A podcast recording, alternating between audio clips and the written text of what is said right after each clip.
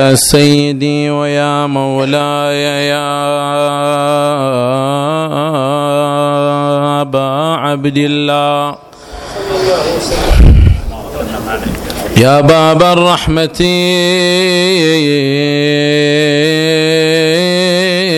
ويا باب نجاة الأمة.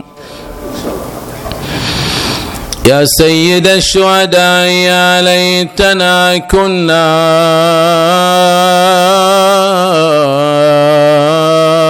معكم. فنفوز والله فوزا عظيما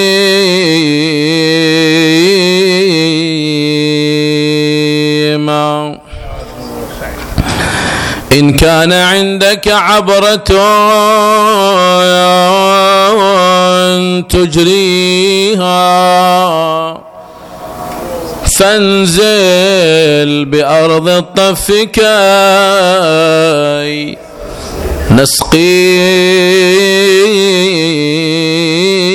نسقيها فعسى نبل بها مضاجع صفوة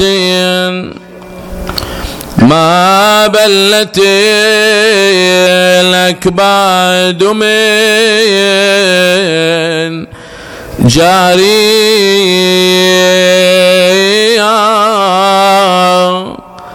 ولقد وقفت على منازل عصمة. ثقل النبوة كان ألقيا فيا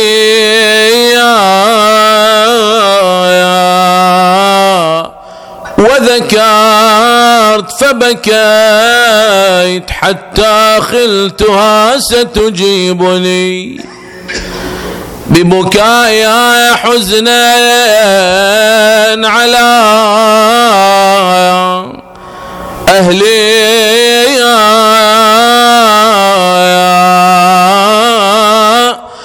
وذكرت إذ وقفت عقيلة حيدر مذولة تصغي لصوت أخي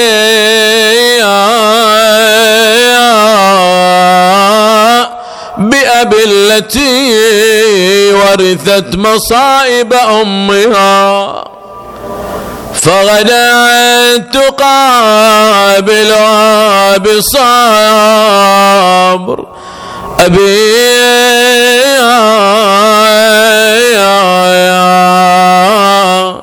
لم تلو عن جمع العيال وحفظهم لفراق إخوتي وفايا.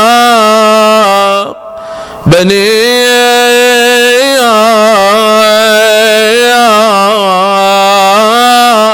تدعو فتحترق القلوب كأنما يرمي حشا جمرة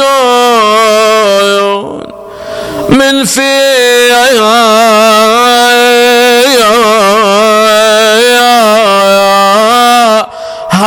هذه نساء كمن يكون إذا سريت بالأسر سائقا ومن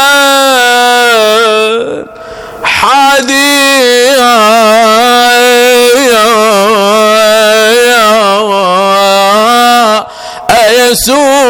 أيسوقها زجر بضرب متونها والشمر يحذوها بسيف أبي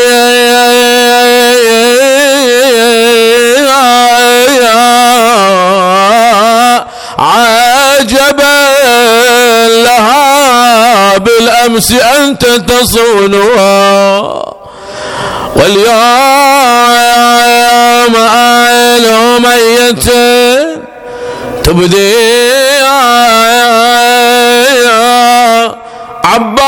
عباس وعدك وين يا صنديد الرجال؟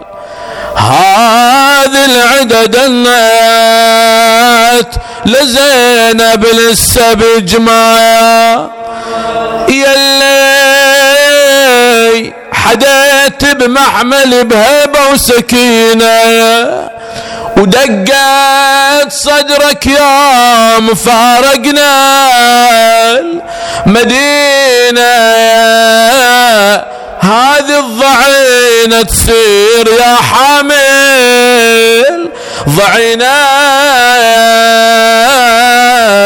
وقبال راس حسين أخويا فوق عسايا يلي على المسنات نايم دقعد وشوف.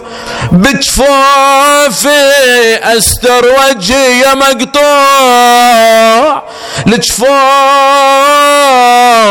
هذه الضعينة تصير من أراب لطفاف نسوة وحرم وأطفال ما تقدر على الشيء.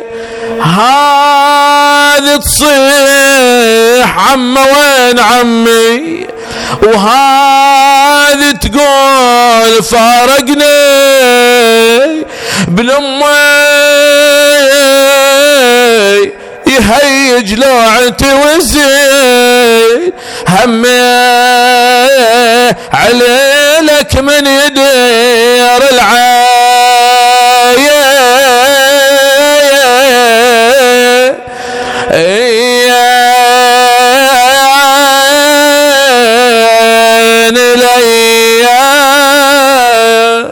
لكنما الأمر لله. لا حول ولا قوة إلا بالله العلي العظيم. وسيعلم الذين ظلموا آل بيت محمد أي منقلب ينقلبون والعاقبة للمتقين فيما روي عن سيدنا وإمامنا جعفر بن محمد الصادق عليه السلام أنه قال ما مات محمد بن الحنفية إلا وهو مؤمن بإمامة علي بن الحسين. عليه السلام. لقضاء الحوائج وتعجيل الفرج. وشفاء المرضى طيبوا مجلسنا بذكر محمد وآل محمد.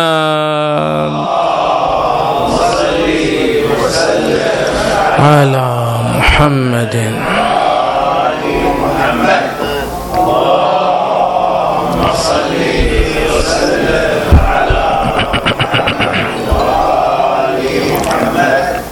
الله.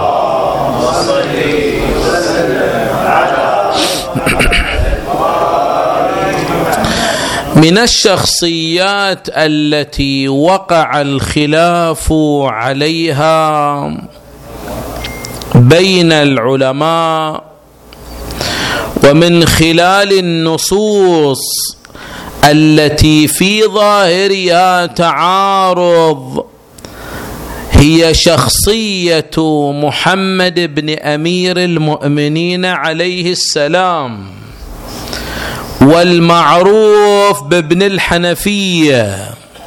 شخصية ورد فيها كثير من الأقوال والآراء. فبعض ذهب إلى أن هذه الشخصية من الشخصيات التي ورد فيها المدح والثناء والتي تعتبر من الشخصيات التي لها تأثير ومواقف في تاريخ المسلمين. لكن هناك رأي آخر يذهب إلى أن شخصية ابن الحنفية شخصية غير صالحة شخصية غير مستقيمة شخصية فاسقة. هذا الكلام ليست تهمه هكذا. لا كل واحد يستند إلى نصوص معينة.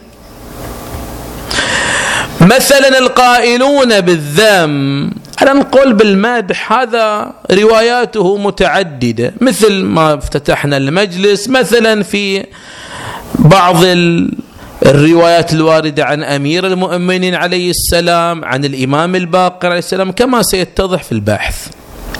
من اعتمد على القول في ذم هذه الشخصية؟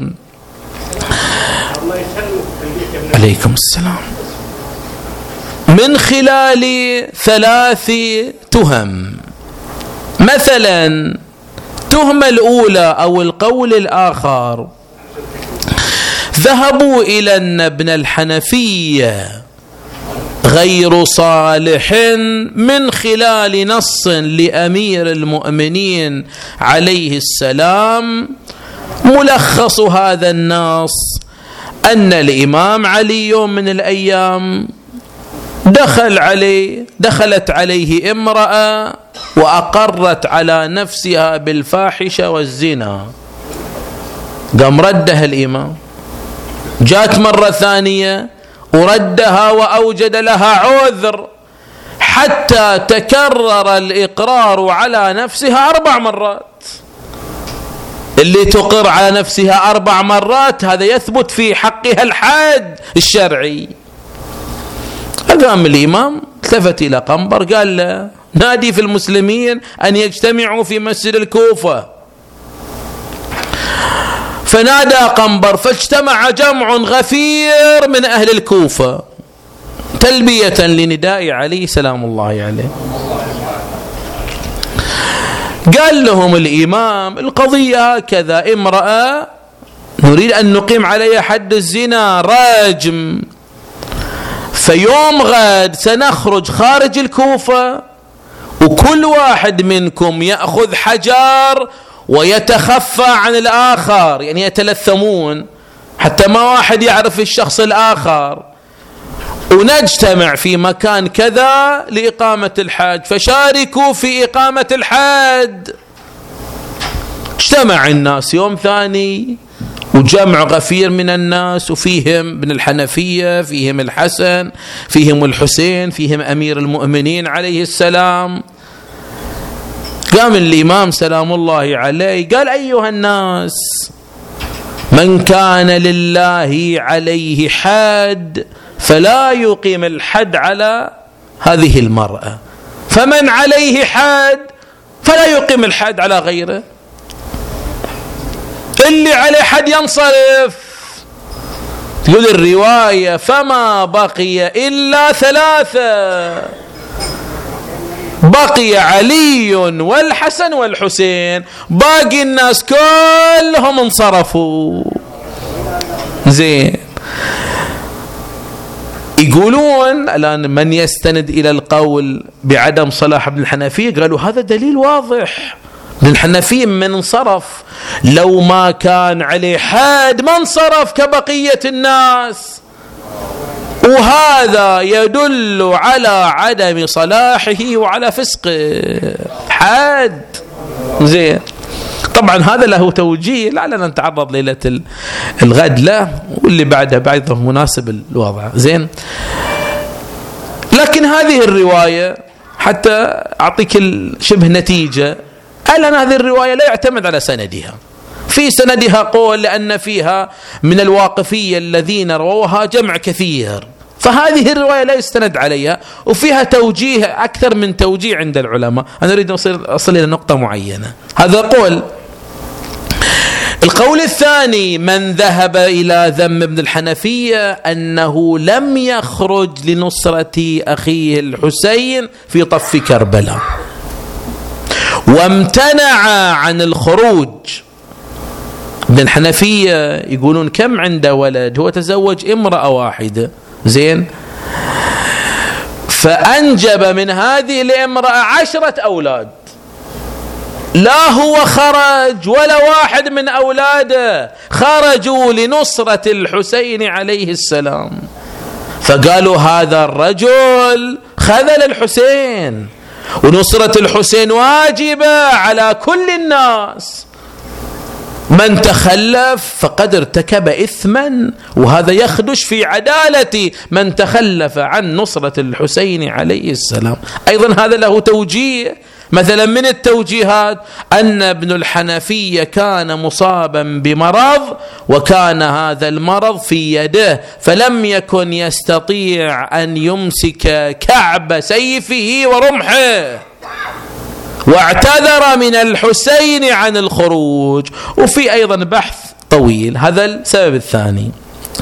السبب الثالث هو أن ابن الحنفيه ادعى الإمامة بعد الحسين عليه السلام ومنه ظهرت فرقة الكيسانية التي تقول وتذهب إلى القول بإمامة محمد الحنفية مو إمامة الامام زين العابدين عليه السلام. هذا نقطتنا التي سنبحث فيها. زين.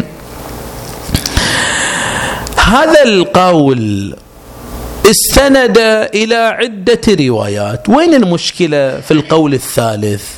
مشكلته أن الروايات فيه إن لم تكن متواترة فهي مستفيضة. تقر بأن ابن الحنفية ادعى الامامه بعد الإمام الحسين. ولا يمكن أن يشكك في سند كثير من روايات هذه الدعوة. مثلا بعطيك مثال مثلا رواية عن الإمام الباقري عليه السلام. بعد مقتل الحسين عليه السلام جبن الحنفية كان في مكة. فدعا زين العابدين واختلى به. اختلى به. هذه نقطة مهمة بعدين في بيان البحث. يعني ما كان إلا هو والإمام زين العابدين. فقال له يا ابن أخي إن رسول الله ما مات إلا وقد أوصى لأمير المؤمنين. ثم أوصي للحسن ثم الحسين وإن الحسين استشهد ولم يوصي لأحد وأنا أحق بهذا المنصب من أي أحد؟ قال للامام زين العابدين قال له يا عم اتق الله. لا تدعي لنفسك ما ليس لك. إن أبي قبل أن يخرج إلى العراق قد أوصى إلي وقبل شهادته بساعة. قد أوصى إلي فما استشهد إلا وقد أوصى لأحد. وإذا كنت تريد أن تتحقق من الأمر فلنحتكم عند الحجر الأسود. نشهد الحجر الأسود. زين خرجوا إلى الحجر الأسود. مو الاثنين جامع كثير من الناس. خرجوا ليشهدون. فوقف الإمام عليه السلام بإزاء الحجر وقال له يا عم ادعو الله وسل الحجر أن ينطق ويشهد بالإمامة لك إن كنت صادقا. وأنا من بعدك نفس الشيء بسوي.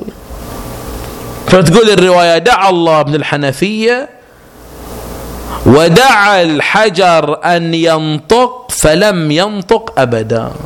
حجر ما نطق.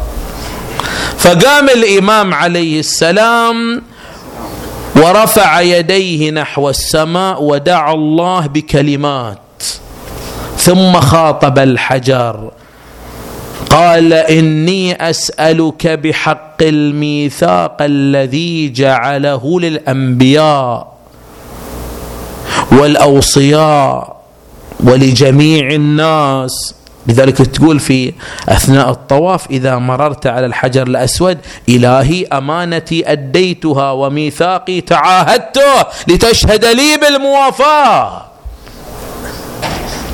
إلا ما نطقت لمن الوصاية بعد الحسين بن علي؟ تقول الرواية فتحرك الحجر الأسود فتحرك الحجر الأسود حتى كاد أن يخرج من مكانه. وقال إن الوصية بعد الحسين بن علي في علي بن الحسين بن علي بن أبي طالب. صلي وسلم.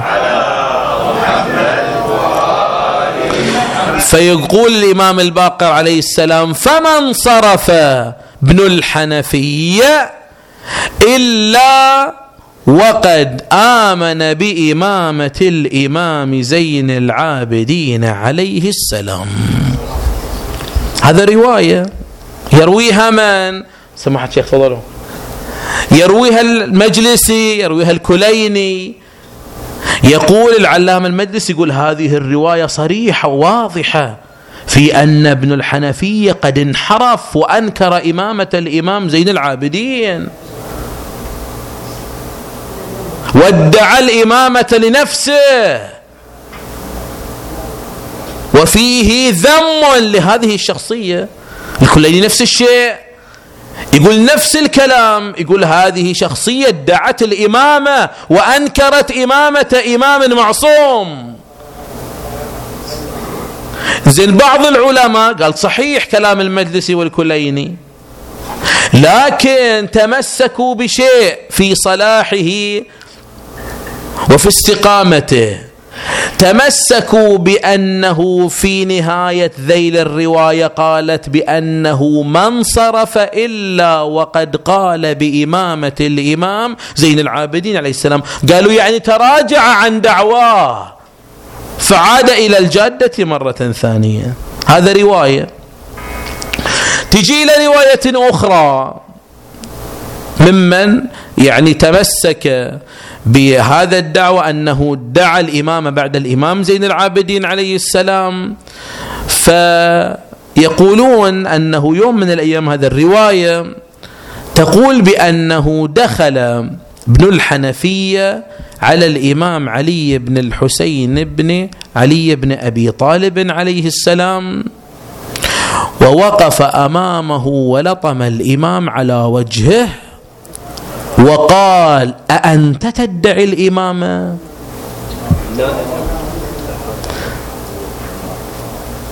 وكان هذا الرواية الراوي يقول يقول وكان يستصغر سنه. فقال يا عم لا تدعي ما ليس لك. إني أخاف أن ينقص عمرك وأن يكون مآلك إلى الشتات. لنذهب ونحتكم عند قبر من قبور المؤمنين أو المسلمين. فخرج جميعا وذهبوا إلى قبر من القبور. يقول الإمام زين العابدين لعم يقول له يا عم هذا قبر من من قبور المسلمين الذين وافاهم الله. قريب يعني يعتبر تراب طري. قال سل أن يشهد لك إن كنت صادقا. ثم أنا أسأله من بعدك. قال لو تفعل؟ يقول الإمام وتفعل؟ قال لا بلى. قال له إني لا أستطيع أن أسأل يعني خاف ميت وما يبي يدخل في هذا الجدال. فقال له سل أنت يا ابن أخي.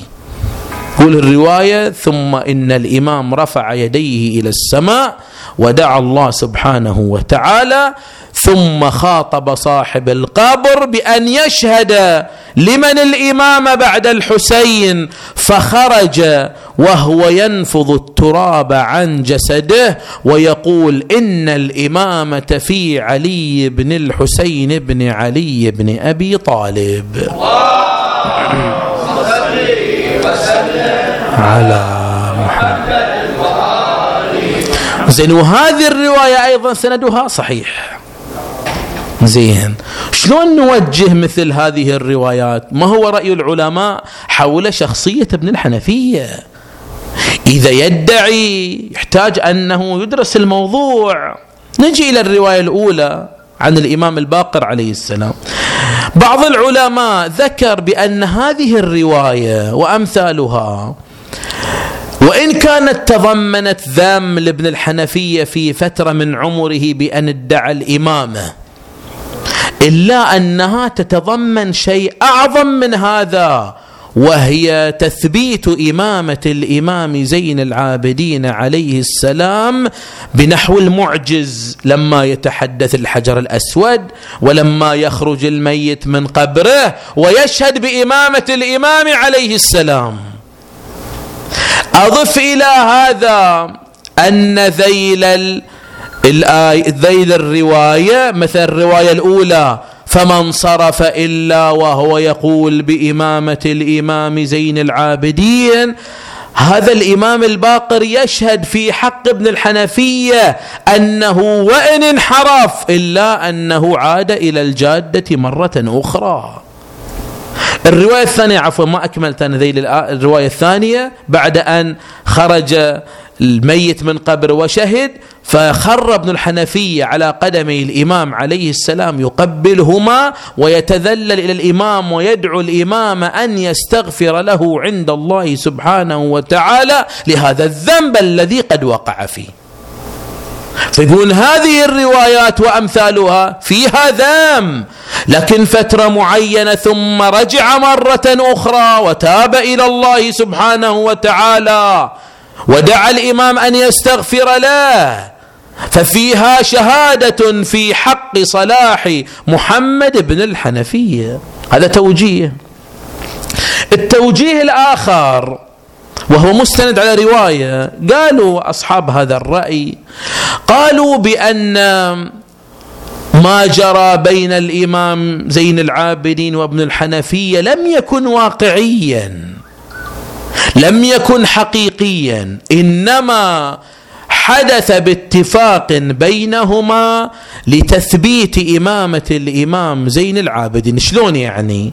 هذا أصحاب هذا الرأي يقولون أنه في رواية عن الإمام الصادق عليه السلام أن الحسين لما أراد أن يخرج إلى العراق طلب من ابن الحنفية أن يدعي الامامه ويدعو الناس لإمامته. ليش؟ خوفا من أن يبتعد الناس عن محبة أهل البيت في غياب زين العابدين فيدعي حتى يرجع الإمام من الشام إلى المدينة. بعد ذلك من خلال المعجز وإنطاق الحجر الأسود تثبت إمامة الإمام زين العابدين بشهادة الجميع. مثل ما قلنا أنه عند الحجر الأسود لم يكن الاثنين فقط كان جمع وحضور يشهدون هذه الواقعة. طبعا هذا القول بعد فيه ضعف لأن هذه الرواية أصلا ضعيفة لم يقبلها العلماء. ثم إن هذا القول يخالف الروايات الصحيحة التي نصت على أن ابن الحنفية قد اختلى بالإمام زين العابدين. وأكد بأنه هو الأولى والأجدر بالإمامة بعد الحسين بن علي وأنكر أن الحسين قد أوصى لأحد قبل شهادته. بعد هذا القول أيضا لم لا يقبل. إنزين يبقى عندنا نتيجة نهائية وهي أن ابن الحنفية ليست شخصية معصومة.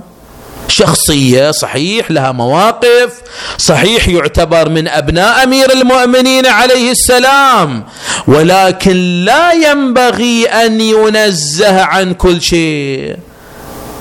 فمن القابل أنه يقع في خطأ في حياته. من القابل أنه قد يدعي كذبا أن تغره الدنيا. أنه يغتر مثلا بنسبه بقربه من أمير المؤمنين عليه السلام. ذلك هو من ضمن الروايات انه قال للإمام زين العابدين. قال له قال له وأنا أقرب إلى أمير المؤمنين وأنا أكبرك سنا فلا تحاججني في هذا أصلا. لكن لما وقع في هذه الزلة في هذه الدعوة الباطلة وثبت بالمعجز بأنه ليس بإمام وأن الإمام في الإمام زين العابدين. يقول الإمام الصادق عليه السلام ما مات ابن الحنفية إلا وهو مؤمن بإمامة علي بن الحسين. سلام الله عليه. فسيرة الرجل في نهاية الأمر ما مات إلا صالحا ما مات إلا وهو في استقامة ما مات إلا وهو مؤمن بإمامة الأئمة عليهم السلام. واللي يؤكد أن صلاح هذه الشخصية من خلال المواقف موقفه في واقعة كربلاء. لابن الحنفية مواقف إيجابية. كان ممن ساند الحسين وقدم للحسين مقترحات في أنه لا يذهب إلى الكوفة خوفا على الحسين من أن يقتل. يقول له يقول للحسين سلام الله عليه يقول له أبا عبد الله إني أخاف عليك من أهل من أهل الكوفة. فقد غدروا بأبيك وبأخيك. وأنت تعرف من هم أهل الكوفة. إذا كان ولا بد فاذهب إلى أطراف اليمن فإن فيها شيعة أبيك أمير المؤمنين عليه السلام. لذلك من المواقف التي أفجعت ابن الحنفية يوم عزم الحسين أن يخرج من المدينة. جاءت الأوامر الإلهية للحسين. أبا عبد الله إنك مقتول من القفا مرملا بالدماء بأرض كرب وبلاء تقتلك عصبة من أمتي لا أنالهم الله شفاعتي. بني حسين إن لك منزلة عند الله. لن تنالها إلا إلا بالشهادة. فعزم الحسين على أن يخرج من المدينة. خرج الحسين من المدينة خائفا. كخروج موسى خائفا. يتكتم وإذا ابن الحنفي خلف الحسين وهو ينادي وحسينا قوض ضعون من المدينة وسافر حسين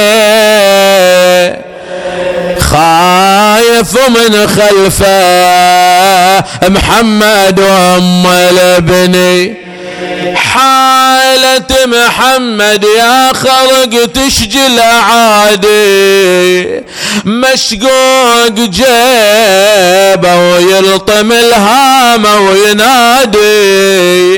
يا حسين تسوق الضعف ترى ذايب فادي.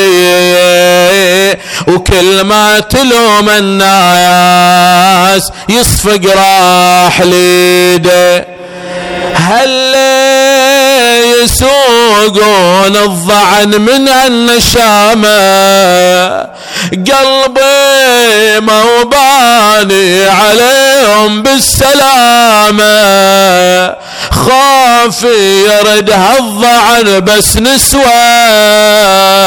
ويتامى.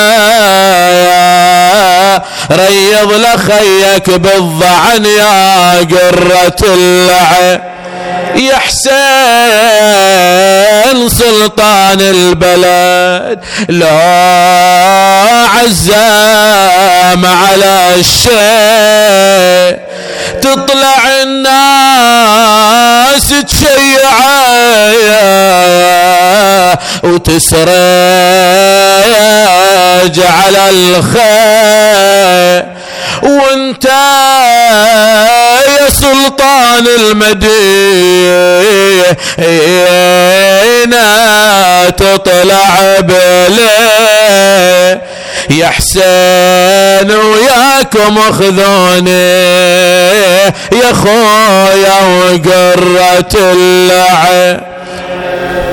خرج الحسين من المدينة خائفا يا الله.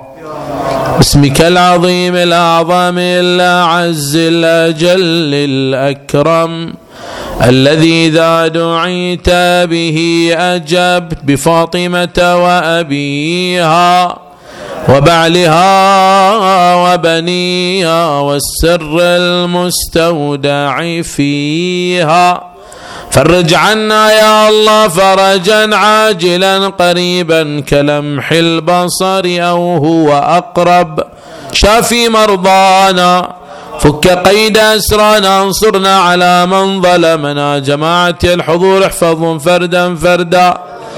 المؤسسون تقبل أعمالهم أوسع في أرزاقهم احفظهم وذويهم ومن يلوذ بهم.